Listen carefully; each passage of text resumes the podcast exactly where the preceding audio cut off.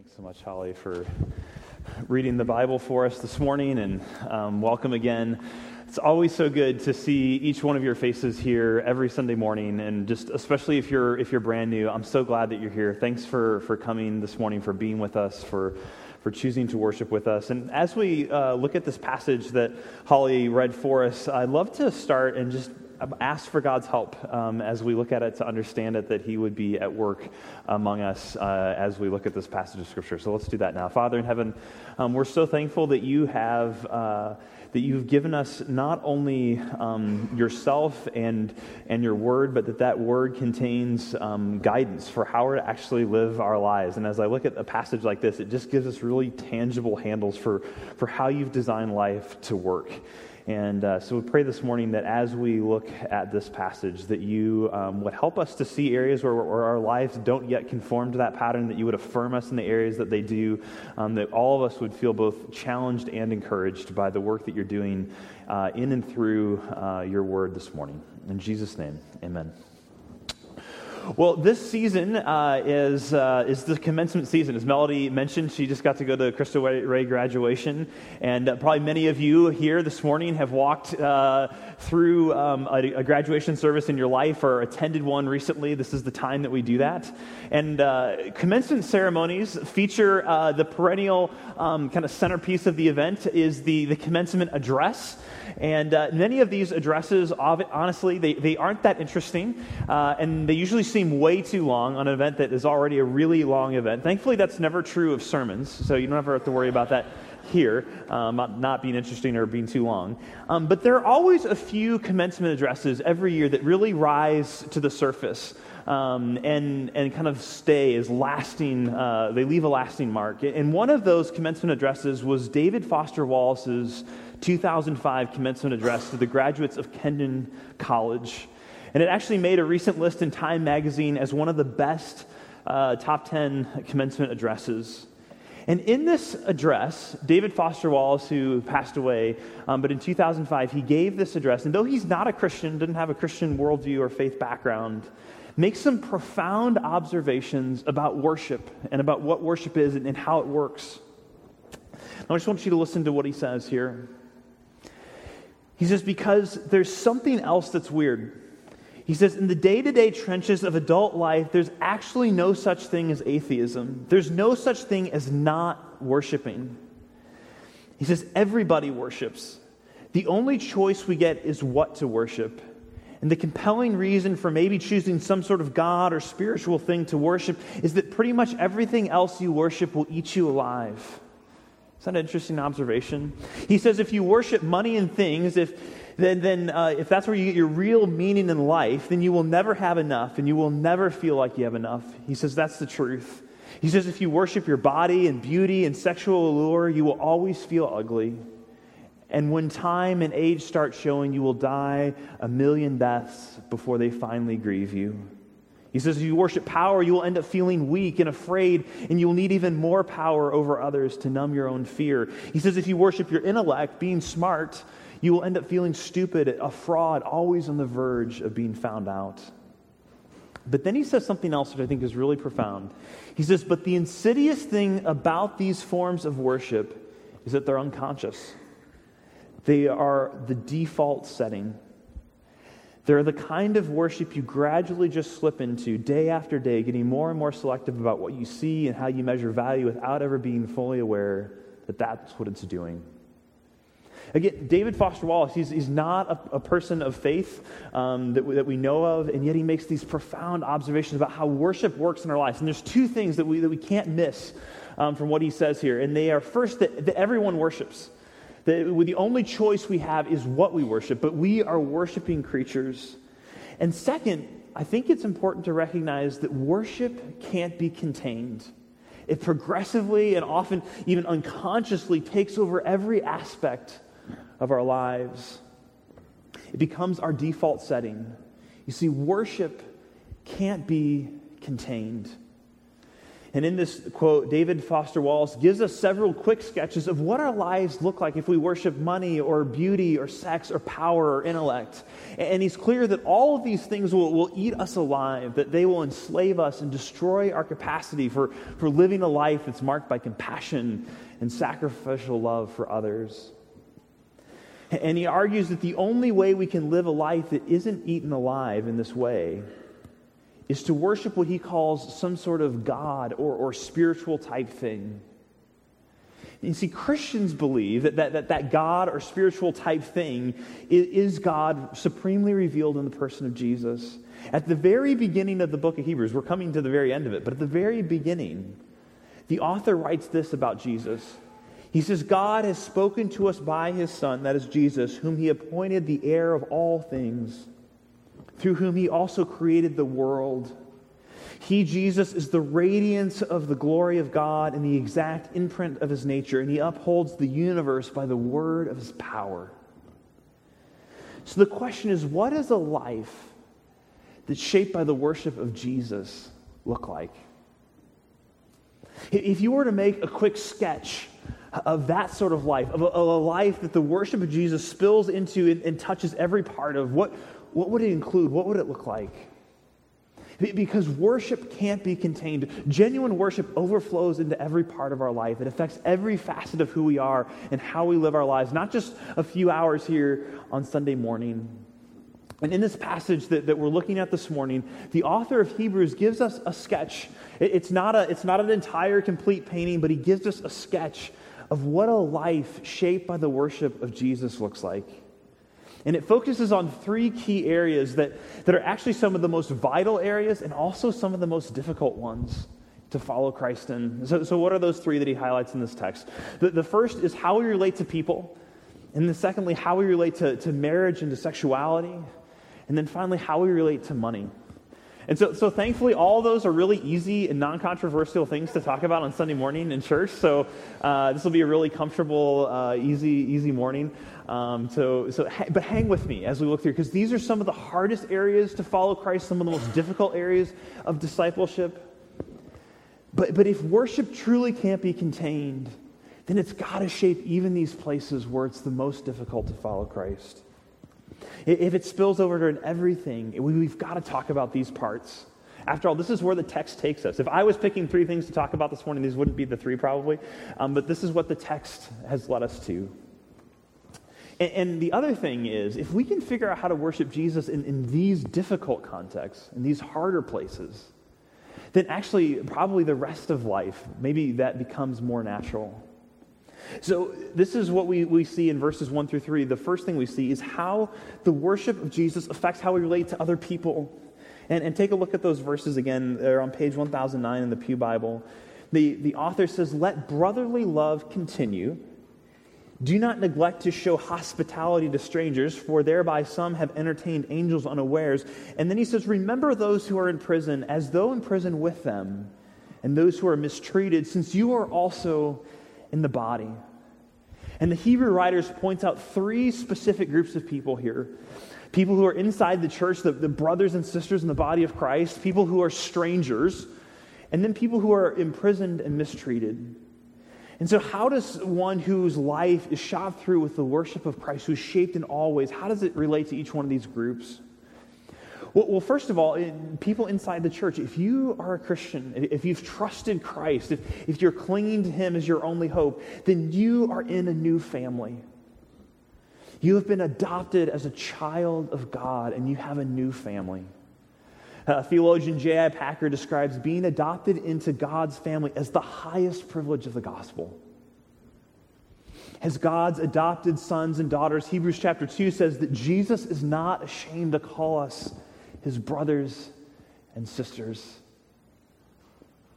And the author calls this congregation to, in the same way, not to be ashamed to call one another brothers and sisters, but to let brotherly love continue. The, the city Philadelphia, that word means brotherly love. And the word describes the, the, the, love that brothers and sisters have for one another, the affection that is there simply because you're in a family.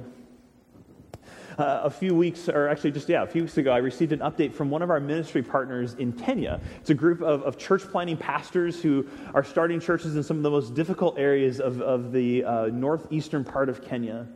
And in this update, the leaders were describing recent conflicts in the area that had kind of unfolded along tribal and ethnic lines in this part of Kenya. And one of the leaders lamented in this, this update that the blood of ethnicity is stronger than the water of baptism. That's what he felt like. That, the, the, the blood of ethnicity was stronger than the water of baptism. These conflicts were even dividing Christians in the church. But this is not how it ought to be. For Christians, the water of baptism is thicker than the blood of family or race or tribe or neighborhood or class or tax bracket. When we're adopted into God's family, that becomes our primary identity. And just as your earthly family, you don't get to choose them. Uh, you don't get to choose who your brothers or sisters are, or who your mom and dad is. In the same way the family of the local church, you don't get to choose either. In fact, some of you are probably thinking, I wouldn't want to go to church with some of the people who are here this morning. I don't, I don't like some of these people. I've been hurt by this person. You don't get to choose the people.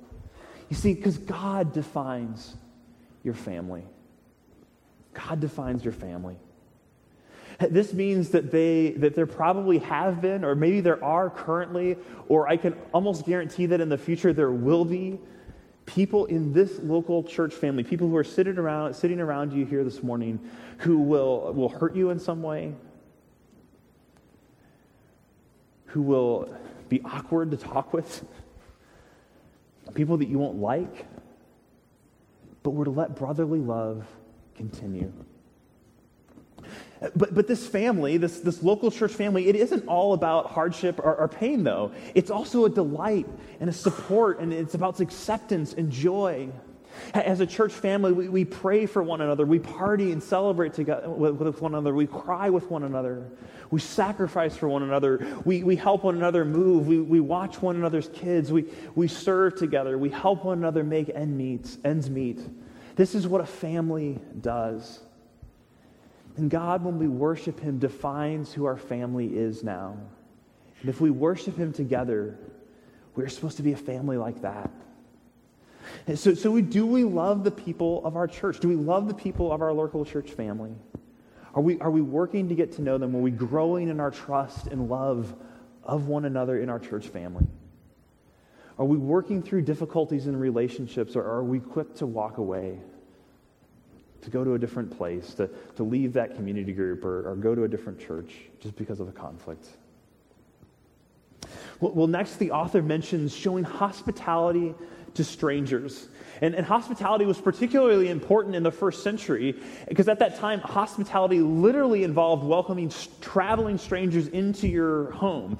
Because you see, at that time, there were inns, there were kind of hotels, but they were almost always places of sort of ill repute and even places of, of danger where you might be putting your life at risk uh, to stay in one of these places. And I think even today we feel the vulnerability of traveling to a place we're unfamiliar with and having to kind of stop at a motel along the road somewhere. Um, Rachel and I recently, when we were road tripping out to Scottsdale, did this kind of for the first time as a couple. So we were driving through the night and we, we got to Tucumcari, New Mexico. And, and our GPS had just kind of, we said we want to make it that far this night. It was 1.30 in the morning and we just kind of ended up driving into the center of town. And it was super dark. And the only motels we saw were kind of these 50s and 60s area, like Route 66 motels, and only about half of them were open. The other ones were kind of abandoned. And it was, it was clear, like, we're, we're not, with our five month old baby, staying in any of, of these places. Um, but then, thankfully, you know, Google Maps plus TripAdvisor, and, you know, we were able to find an Econo Lodge in the newer, better part of town. And, and honestly, the Econo Lodge seemed like the Ritz compared to the places we were looking at um, before. And, and we ended up having a good place, and we went on our journey. Um, but, but in the first century, there, there was no Econo Lodge. There was no TripAdvisor. You couldn't uh, you know, go on and check out. Basically, all you could rely on was like a really, really early beta version of Airbnb. You're just showing up at someone's house and, and staying in a room. Um, but what this means for us is in showing hospitality to strangers isn't necessarily putting your house up on Airbnb and renting out a room to someone. But, but it does mean getting outside of your comfort zone to show love and care to strangers who are around us, people that you don't know. And hospitality is difficult because it fights against the desire that we all have to be comfortable, to be safe, to stick with the people we know. Because there's nothing easy or comfortable about inviting strangers into your home, inviting strangers into your life. There's nothing easy or comfortable about it. I don't care if you're the most outgoing, energetic, extroverted person, it's still hard to do that but it's worth it. Uh, recently, Rachel uh, finished reading a book by a woman named uh, Shauna Niequist. It's called Bread and Wine. It's kind of about hospitality and, and, welcoming people into your home. One of the concepts that, that Shauna develops in the book that's been so helpful to us is what, what she calls being present rather than being perfect. Being present than rather being perfect. She says, you know, so often our approach to ho- hospitality, when we want to have people into our home, it becomes about us hosting the perfect event rather than achieving the true goal of hospitality, which is that people would leave feeling loved and refreshed. And Shauna writes that she's increasingly trying to choose being present over being perfect, choosing quality over quantity, relationship over rushing, people over pressure, meaning over mania. And those are good words to remember as we seek to show hospitality. Also, it's interesting to note here that, that the author mentions angels. Did you catch that? He's like, and also by some uh, unawares, they've, they've served angels in this way. And I love what Tim Keller says on this point. He's a pastor in New York, and he makes this great observation. He says, if you go out looking for angels, all you're going to find is strangers. But if you go out looking to love for and care for strangers, you may just encounter angels. So, so after um, the, the question for us then is after thinking about this is, is do we extend love and care to those who might not be able to repay us? Are, are we taking risks of inviting new people into our lives to care for, to love them, to provide places where they can feel refreshed and known? So then, after calling his readers to continue in this brotherly love, to show hospitality to strangers, uh, then he encourages them to remember those who are imprisoned and mistreated. And remembering here means more than just kind of calling to mind. It means taking care of or seeking to make that care practical and tangible for those that you're remembering. And the community that this message, this letter, this sermon was originally given to, many of them had suffered for their faith. They had been in prison, they had been marginalized or mistreated, neglected for their faith. And the author reminds his readers don't forget about those who are still experiencing these things, both in your own community and other places where Christianity is spreading. And it's interesting the reasoning he gives for this call to empathy, isn't it? Did you, did you notice it in verse 3, the reason he says this? Uh, look, look again at verse 3. He says, Remember those who are in prison as though you were in prison with them, and those who are mistreated, since you are also in the body. The, the reason he gives is, is, since we are also in the body. And, and, the body here probably refers not so much to the metaphor as the local church, the body of Christ. Sometimes we talk about the church as the body of Christ. But, but really, I think he's referring to our literal physical bodies. He says the author is in essence saying, he's saying, love your neighbor as yourself. He says, you know what it's like to have a body. You know what it's like to feel hungry, to feel pain. Remember those who are in prison. Remember those who are mistreated you have a body too. You, you know what it's like to suffer in those kinds of ways. Remember them.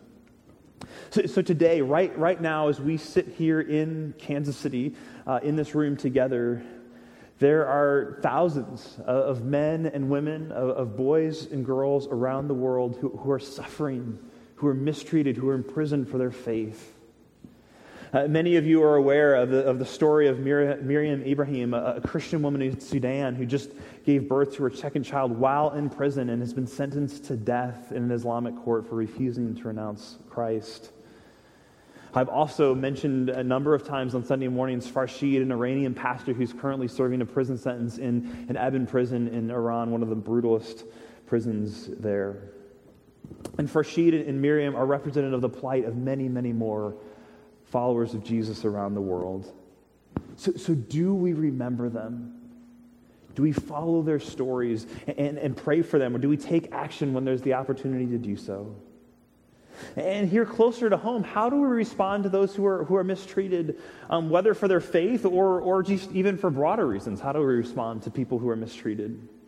Uh, again, when we were on vacation, Rachel and I read a book out loud in the car. We had this 40 hours, you know, 20 hours there and back to, to read. And Rachel read aloud the book uh, Wonder. And I don't know if any of the kids have read Wonder, but it's a, it's a great story. It's about a little boy uh, going into the fifth grade named Augie. And he's going to a new school. And in, and in many ways, Augie is just like any other fifth grade boy. He loves Star Wars, he, he loves to hang out with his friends um, at lunch, but in, in other ways, in one key way, he's very different. And due to a genetic disorder, his face looks very, very different. And there's one girl in the story, and her, her name is Summer, who, despite Augie's appearance, befriends him and stands with him even when other kids mock or simply stay away.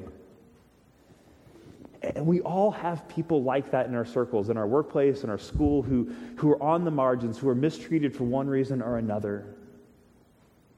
How are we remembering them? How are we caring for them? You see, remember, worship can't be contained. Your worship of Jesus spills over into all of these ways, into the ways that you interact with, with all of these different groups of people. Well, then in verse 4, the author turns to um, marriage and sexuality and how the worship of Jesus affects these areas. He writes, Let marriage be held, this is verse 4, in honor among all, and let the marriage bed be undefiled. For God will judge the sexually immoral and the adulterous. And, and marriage, he says, is to be held in honor. That language of honor means to highly prize, to treasure, to value. And, and notice that it's not just to be held in honor by those who are in the church, but he says, marriage is held, let it be held in honor among all, among all people. In the first century, this was not the case. I mean, marriage was, was very varied uh, in terms of how people understood it and, and participated in it. And, and even today, as descriptions and definitions of marriage continue to change under U.S. law, it's important that Christians continue to bear witness to the goodness of God's design for marriage between a man and a woman for life, to treasure it, to honor it, to nurture it. And when we honor marriage by, by being faithful uh, to a spouse, if you have one, to, to not doing anything to, to break up another person's marriage. And again, for us as modern people living in Kansas City, hearing these words about marriage and about sexuality, they, they seem hardly plausible, oftentimes much less actually livable. Can we actually live this out? Is this, is this even possible? And, and when I think about that, I often think of, uh, of a moment when I'm, when I'm driving in the car uh, and, I, am flipping through the radio stations, and the Miley Cyrus song, We Can't Stop, comes on. It's, it's one of my favorite Miley Cyrus songs. Um, and the sentiment of the song is actually really appealing. If you've heard the song, the kind of the chorus goes, It's our party, we can do what we want. It's our party, we can say what we want, we can love who we want, we can kiss who we want, we can sing what we want. It's, it's our party, we can do what we want. It's our house, we can love who we want. It's our song, we can sing if we want to. It's my mouth, I can say what I want to. But the question we have to ask, though, is, is whose party is it really? Is it our party? Is it our house? I mean, if it is, Miley is exactly right that we should and we ought to do whatever it is that we want. But what if it isn't? I mean, what if God does actually exist and, and He's made us? What, if all of this is, is, is His party? If this is, if this is His house, if, if the world, even our bodies, don't really belong to us at all? You see, then everything is different. You see, our, our, our culture um, sees sexuality in so many different ways. But fundamentally, our sexuality is religious, and we tend to fall as a culture into one of either two extremes when we think about sex. Either it's completely irreligious, it has nothing to do with our spirituality, it's just merely bodily function, it's nothing having to do with any part of our spiritual lives, or we make it sort of completely divine, that, that sex is God, that it's everything, and we are addicted to it, we worship it, we put it everywhere. But you see, the gospel is actually much more nuanced than that. It says that your sex life is deeply spiritual, but as a means to worshiping God, the creator and designer of sexuality. And sex is a picture of how God relates to you. God does not share himself with anyone he's not willing to die for. He, he's not selfish like that. You see, we should not have sex with anyone we aren't willing to share absolutely everything with our money, our home, our children, our lives, everything. In other words, marriage. And also, your sexuality is communal. We tend to say that no, you should be able to do with your sexuality whatever you want. But if you really want to worship God with your sexuality, it's communal, not individualistic. You see, sex is sacred and it's definitely personal, but it's not private. I love what Wendell Berry, he's a great author, a great observer. He says, Sex, like any other necessary, precious, and volatile power that is commonly held, is everybody's business. Let me read that again. Sex, like any other necessary, precious, and volatile power that is commonly held, is everybody's business. This means that your sex life affects everyone else here. It means that in, in your sex life, your, your, purity, your chastity, your, your goodness, and following God's design is either a gift to the whole community, to your spiritual family, or it's a poison. You can't, it doesn't just exist in isolation, it affects everyone. Now, there are other something else here that, that is almost hard for us to, to swallow as, as people here in the, the 21st century. But it says that God will judge the adulterers and the sexually immoral. And there's two really important things to note about that. First, it says that, that God, not, not you or me, that God will judge. We need to keep that in mind. But then, second, this means that our role is, is not to judge, but to invite. Because God will judge, but He's also made a way of escape from that judgment in Christ. And so, so our role is to lovingly and winsomely call people to call one another when we fall and fail, to call one another back to believing the gospel, to treasuring Christ above all else, to, to take hold of life that is truly life. And so the question here is, is do we really believe that marriage is important? Is, is it God's design or is it a social construct? Are we failing to honor marriage either intentionally or unintentionally? Okay, now if that wasn't sort of awkward and invasive enough, um, now let's talk about money. Um, because then that's where the author goes next. He says, then he says in verse 5, keep your life free from the love of money and be content with what you have. For he said, I will never leave you nor forsake you. And what's really fascinating here is that, that the author puts these two things right back to back because you see, in the first century, sort of the pagan people in the Roman Empire, they were incredibly promiscuous with their bodies and were very, very stingy with their money. But Christians who are transformed by the gospel, they, they completely transformed this. They completely reversed it. You see, they were radically stingy with their bodies, reserving them only for their spouses. But they were incredibly promiscuous with their money, sacrificially being generous and, and giving, and, and giving money away to those in need. And see, often Jesus will answer the question as you read the Gospels. He'll answer questions about how do I inherit in life, or what does it mean to follow you, Jesus, or, or how do I worship you. Often he'll come back with a response about money. And why is this? Because, uh, because the love of money is really never ultimately about money. It's ultimately about something deeper. It's about comfort or security or control. And honestly, the greatest area of fear in my life, on, I'm talking on a daily basis. I mean, there's huge fears about what if something ever happened to my wife or my daughter, but on a day to day basis, you know what the greatest fear for me is? It always comes back to money. Am I going to have enough? What, if, what about this expense coming out? What if something breaks in the house? What if the car? Money, because I look to money for control and security. So money's not really about money, it's about me being in control, me feeling secure. But it's a poor source for those things because it can be taken, it can be lost, it can be used up. But God promises something that puts all of our stuff in perspective. And our stuff becomes the tools for worship rather than the object of our worship. Because here's the thing if you love money, you will never be able to love your brothers and sisters. If, if, you, if you fall into the love of money, that first command way back at the beginning to let brotherly love continue, you can't do it. You can't love them both because if you, if you love money, then brothers and sisters and strangers, you, you're never going to have the, the margin or the interest to actually be able to sacrificially love other people. You won't, you won't have the capacity, you probably won't have the desire. So, so managing our money well is vital to obeying the command to love our neighbor to let brotherly love continue. Because if, if we don't, we won't have the margin or the capacity to help. See, contentment based on God's promise of care and provision, is what frees us from the love and trust in money. Ultimately, we have to change the object of our worship. See, ultimately, God will not compete with your money. If it's all His, we should respond generously when He asks us to do with it, whatever He calls us to do with it.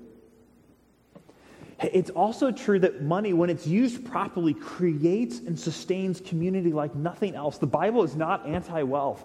In fact, the Bible sees a picture of flourishing that comes when, when money is used and stewarded wisely.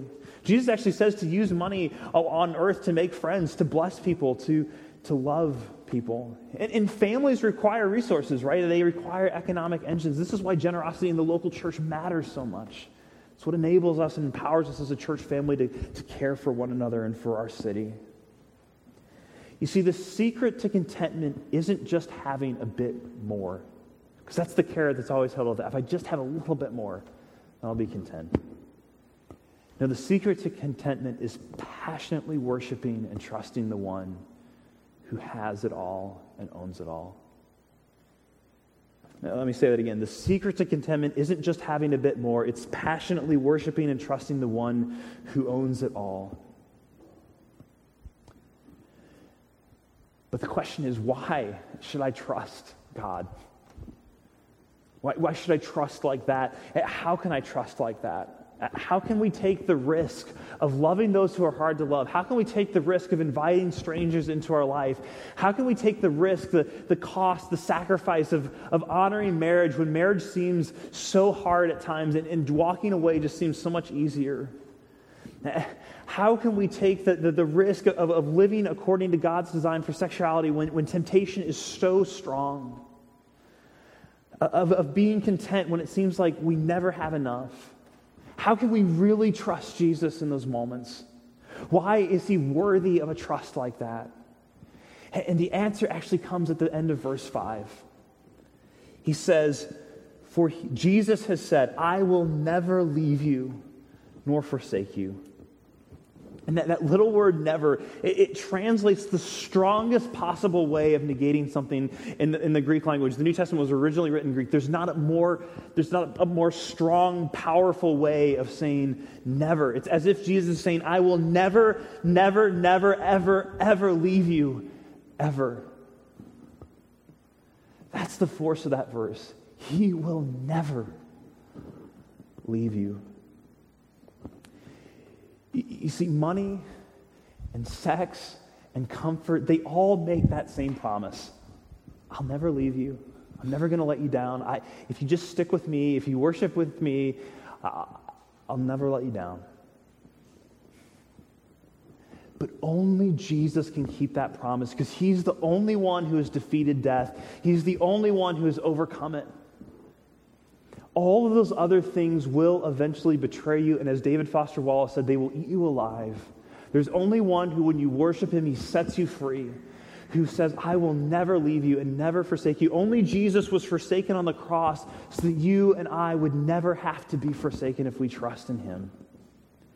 And that's where this kind of life altering, life transforming worship comes from. Because when you see Jesus, when you treasure Jesus, in that way, when you see what he's done for you, when you see the strength of his promise that not even death can separate you, nothing will separate you from him, then you're transformed. When you revel in, when you rejoice in that bedrock truth that he will never, never, ever, ever leave you or forsake you ever, then we can confidently say, verse 6, that the Lord is my helper. I will not fear, for what can man do to me? Let's pray together. Father in heaven, thank you so much that you have given us this bedrock promise that you will never, ever leave us or forsake us.